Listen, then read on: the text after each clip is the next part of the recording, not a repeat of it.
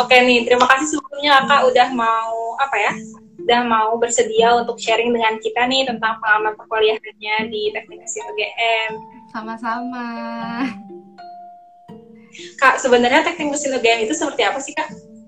Uh, jadi uh, aku bisa ngomongnya untuk S1 ya karena kalau misalnya di UGM S1 sama S2 eh, sama D3 itu kurikulumnya beda banget. Uh, oh. Tapi kalau misalnya untuk teknik mesin S1 um, kita itu banyak banget yang salah paham kalau misalnya di teknik mesin itu belajar tentang mesin dan lain sebagainya. Nah, sebenarnya itu di teknik mesin S1 kita itu namanya mechanical engineering. Kalau bahasa Inggrisnya kan mechanical engineering ya. Jadi kita itu pada dasarnya belajar tentang mekanika. Jadi banyak banget kita belajar uh, tentang perhitungan-perhitungan nih, terutama perhitungan uh, mekanika yang jelas itu ada mekanika fluida. Jadi kita belajar tentang cairan, uh, kemudian kita belajar tentang gimana gas itu bergerak, gimana cairan itu bergerak. Kemudian juga kita belajar tentang misalnya mekanika material. Jadi benda-benda yang solid, benda-benda padat itu mereka punya gayanya sendiri dan lain sebagainya. Nah, kita belajar itu juga. Um, jadi kalau misalnya di S1 outputnya itu desain dan perhitungan, bukannya okay. mesin gitu. Jadi kita tugas akhirnya itu bukannya bikin mesin. Kalau misalnya mau bikin mesin nggak apa-apa tapi yang dinilainya itu lebih ke desain si mesin ini, gimana cara mesin ini bekerja dan lain sebagainya, atau perhitungan dalam bentuk metode kah, atau simulasi, komputasi dan lain sebagainya gitu.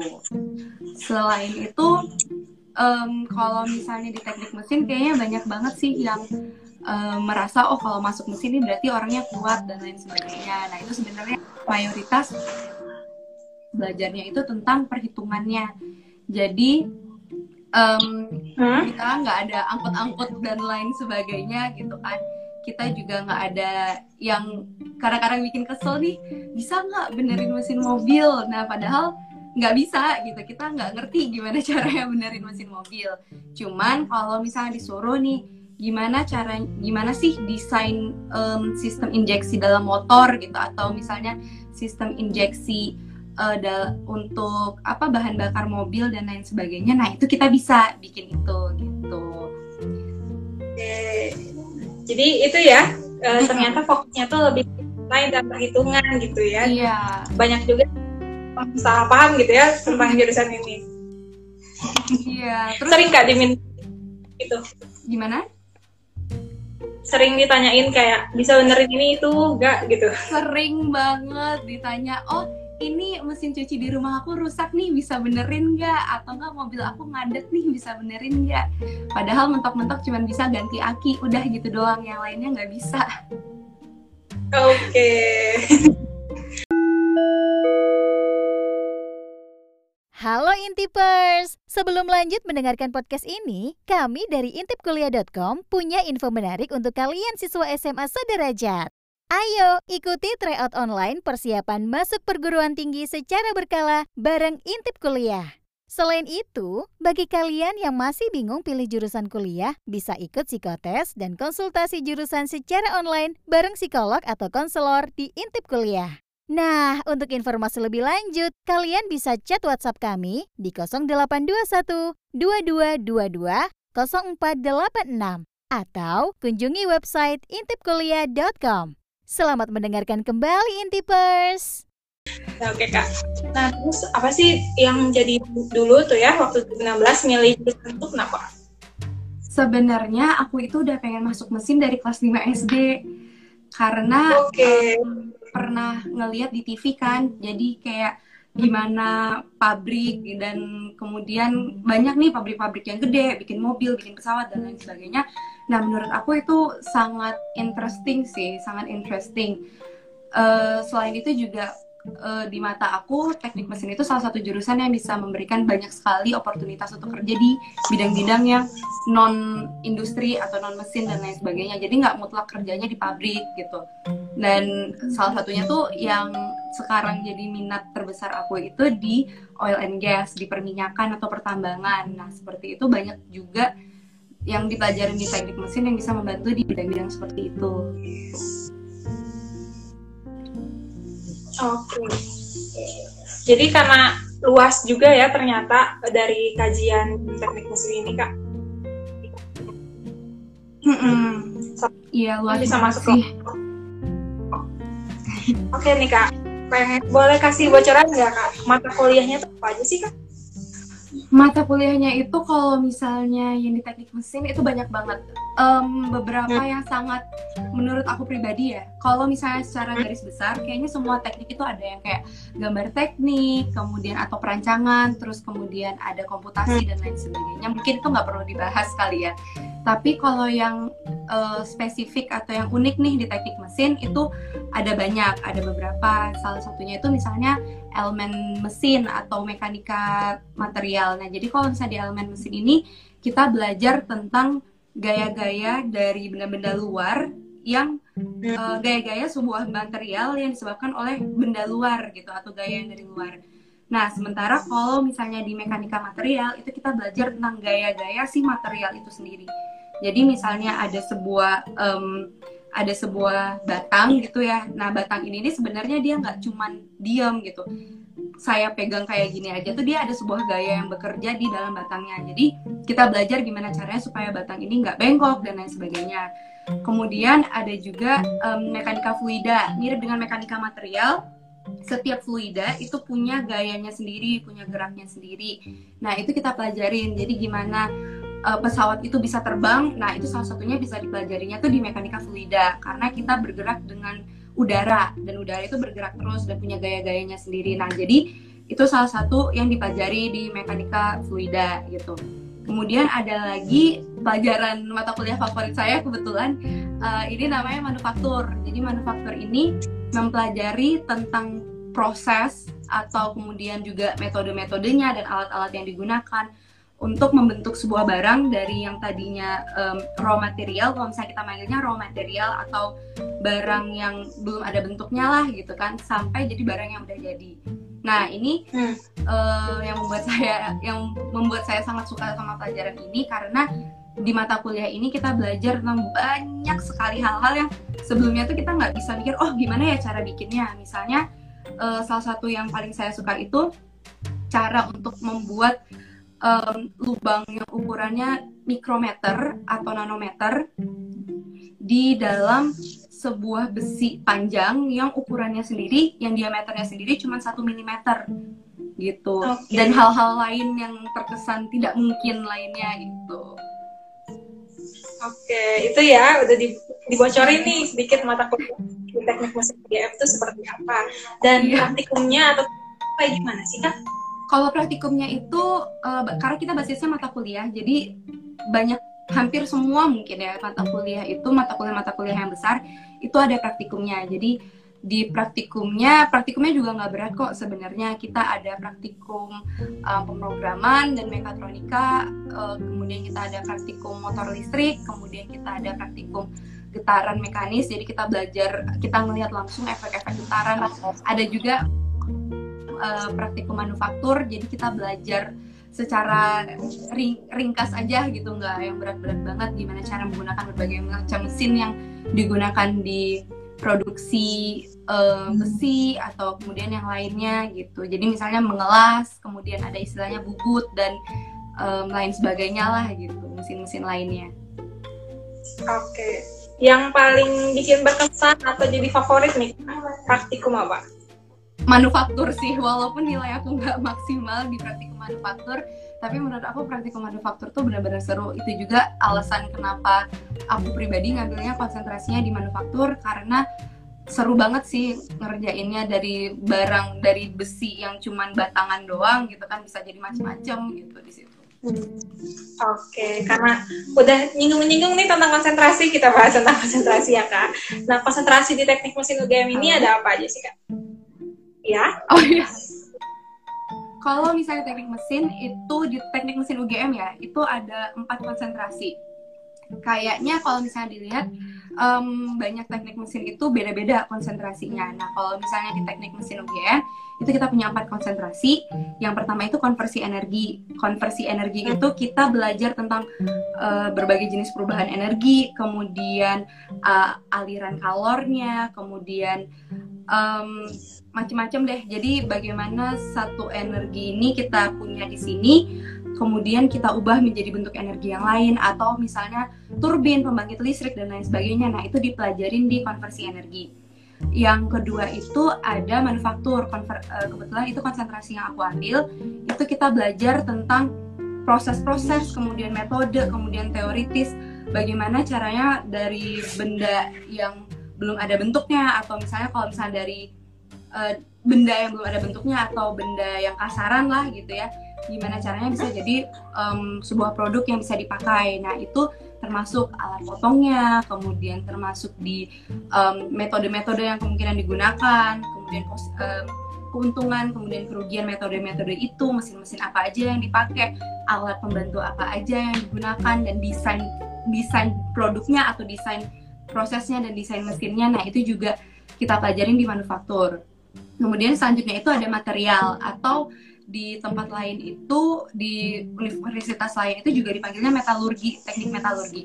Nah, itu kita mempelajari tentang bahan-bahan, material-material yang ada dan cara-cara memanipulasinya.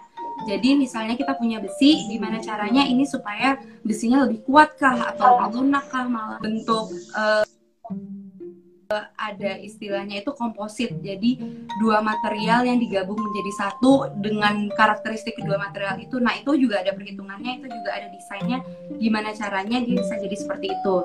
Nah, yang terakhir itu mekanika terapan. Kalau mekanika terapan ini mempelajari mekanika secara umum, kemudian penggunaan-penggunaannya di kehidupan kita sehari-hari. Nah, misalnya um, gimana sih cara kereta api itu bergerak gitu atau gimana caranya bikin mobil gimana caranya um, apa uh, gimana caranya sebuah pabrik itu tuh bisa berkurang bunyinya dan lain sebagainya. Salah satu yang dipelajari di mekanika material yang menurut saya pribadi juga menarik itu namanya akustik hmm? atau akustik dan getaran. Jadi belajar tentang bahkan alat musik itu juga dipelajarin di akustik dan getaran. Jadi gimana um, jenis kayu apa yang paling efektif untuk dibikin jadi gitar atau kemudian gimana sih pola suaranya dari sasando dan lain sebagainya. Nah itu juga dipelajarin di mekanika terapan ini gitu.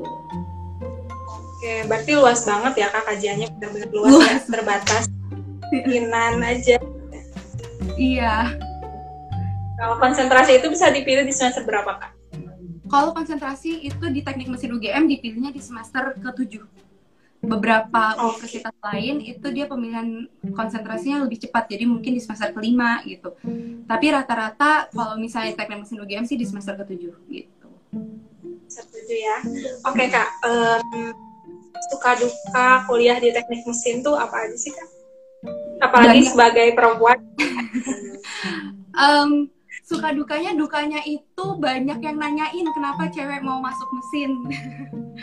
Karena yeah um, mungkin karena stigma stigma teknik mesin itu keras ya. Jadi oh harus kuat nih ngangkut-ngangkut dan lain sebagainya. Kemudian juga um, apa nggak takut nih banyak cowoknya dan lain sebagainya? Sebenarnya enggak sih. Karena kalau di teknik mesin itu ini juga suka sih ya. Karena um, punya banyak teman cowok jadi banyak yang ngejagain. Terus habis itu banyak yang ngebantuin ngurusin segala macam dulu bahkan aku waktu semester 1 sama semester 2 itu nggak boleh pulang ini nggak boleh pulang sendiri nggak boleh jalan kaki nggak boleh naik gojek itu dia harus dianterin sama teman-teman. Karena kalau misalnya di teknik mesin itu perempuan itu dianggap ratu gitu jadi harus banget dihargain. Nah itu karena dikit juga ya karena faktor ceweknya juga dikit um, jadi kalau misalnya teknik mesin itu yang namanya cewek itu juga harus dihargain. Harus banget di iniin lah dijagain gitu. Um, kemudian sukanya lagi itu karena teknik mesin itu solid banget um, ya. jadi kita banyak banget event-event yang kita kerjainnya barengan kemudian kita juga capek bareng-bareng senang bareng-bareng terus suka dukanya juga semuanya dijalanin bareng-bareng susahnya bareng-bareng. Jadi emang seru banget sih. Jadi kayak kalau misalnya sakit yang mungkin juga satu angkatan gitu. Saking solidnya. Saking solidnya iya. Kalau dukanya nih apa kak kalau dukanya um, ya kadang-kadang namanya juga kuliah ya jadi kadang-kadang uh, nilainya agak susah atau misalnya um, praktikumnya susah kadang-kadang yang kayak gitu tapi nggak nggak setiap saat juga sih susahnya juga dibantuin sama teman-teman kan banyak untung solid Oke, solid banget gitu ya. Emang terkenal banget nih uh, teknik mesin tuh solid banget. Oke nih kak, pengen nanya lagi nih tentang jalur masuknya uh, di UGM tuh ada apa aja sih kak? Kalau jalur masuknya di UGM itu secara garis besar ada empat. Jadi ada SNMPTN, ada SBMPTN atau yang sekarang namanya UTBK ya Um, hmm? Kemudian ada jalur uh, utul atau ujian tertulisnya UGM itu ada dua kali. Sama yang terakhir hmm? ini yang jarang banget orang tahu itu jalurnya namanya PBU. PBU itu hmm. singkatan dari penelusuran bibit unggul. Nah di PBU ini ada lagi beberapa ada lagi uh, pecahan-pecahannya. Jadi kalau saya pribadi masuknya lewat PBU kemitraan karena kebetulan uh, perusahaan tempat orang tua saya kerja itu ada kemitraan dengan UGM. Tapi PBU hmm. PBU yang lain itu ada yang banyak juga teman-teman saya banyak nih masuknya lewat sini itu PBOS. Jadi hmm. atlet, kemudian uh, seniman-seniman, mungkin teman-teman yang pernah masuk FLS 2N itu bisa banget hmm. dicoba di PBOS. Kemudian ada lagi PBUD. Jadi um, uh, anak-anak atau siswa-siswa yang berprestasi di daerahnya itu bisa juga masuk UGM lewat si PBUD ini gitu. Jadi ada banyak sih guys. Bisa dicek di um.ugm.ac.id kalau teman-teman mau masuk. Hmm, jadi uh, pusat informasinya di situ ya di web itu. Iya. Nah kalau seangkatannya itu berapa orang sih Um, kalau misalnya di mesin seangkatan itu sepertinya maksimalnya 150 orang deh. Soalnya nggak pernah ada yang lebih dari 150. Jadi 150 orang um, presentasi ceweknya itu biasanya sekitar 10% atau 11%. Jadi kalau angkatan aku itu dari 133 satu angkatan kita ada 11 ceweknya. Oke. Jadi persaingannya lumayan juga nih ya kak ya buat masuk yeah. ke eh. Iya. Oke nih kak, setelah kuliah gitu ya dari 2016 boleh ngasih tips nggak kak? Apa sih yang diperluin gitu? Apa yang harus dilakuin biar para maba tuh bisa survive di jurusan ini? Um, yang pertama itu kalau misal survive mata kuliah ya sebenarnya nggak banyak sih. Selama hmm. kamu sendiri itu suka yang namanya hitung-hitungan matematika fisika terutama um, kamu pasti bisa survive di teknik mesin lah. Nggak perlu suka-suka banget nggak perlu yang tergila-gila. Selama kamu merasa kamu bisa gitu atau nilai-nilai fisika dan matematika kamu bagus selama SMA atau selama sekolah ya kamu bisa banget survive di teknik mesin gitu. Yang lainnya itu lebih ke gimana kamunya sih. Jadi kalau misalnya kamu supel atau um, kamu gampang kenal sama orang, gampang deket sama orang dan lain sebagainya, kemudian kamu punya empati dan simpati yang tinggi, aku rasa bakal lebih dari survive di teknik mesin karena ya itu yang di salah satu yang dibina itu juga nggak cuman di luar ruang kuliah tapi di di ruang kuliah itu juga dibina si empati simpati kemudian solidaritasnya ini gitu. Oke tipsnya ya bisa diterapi nih buat para maba nih nanti. Biar bisa survive di teknik mesin benar. Terus yang banyak juga ditanya ini tentang proses kerja sama alumni itu biasanya di mana sih kak kerjanya? Um, banyak banget sih. Um, mayoritas mungkin di pabrik kali ya, karena banyak banget pabrik-pabrik seperti Astra, Toyota, Daihatsu, kemudian dan lain sebagainya. Um, itu emang banyak yang kerja di situ karena memang itu jurusan yang spesifik eh, apa itu pekerjaan yang spesifik banget ya untuk teknik mesin Kemudian di luar itu juga banyak yang kerja misalnya di migas, jadi Pertamina kah atau Chevron Total atau um, servis migas jadi seperti Schlumberger atau Halliburton itu juga banyak. Di pertambangan seperti Freeport, Antam itu juga banyak banget. Kemudian eh, jasa-jasa uh, manufaktur lainnya seperti GMF, Garuda Maintenance. Nah, itu juga ada. Di light maintenance yang lain juga banyak.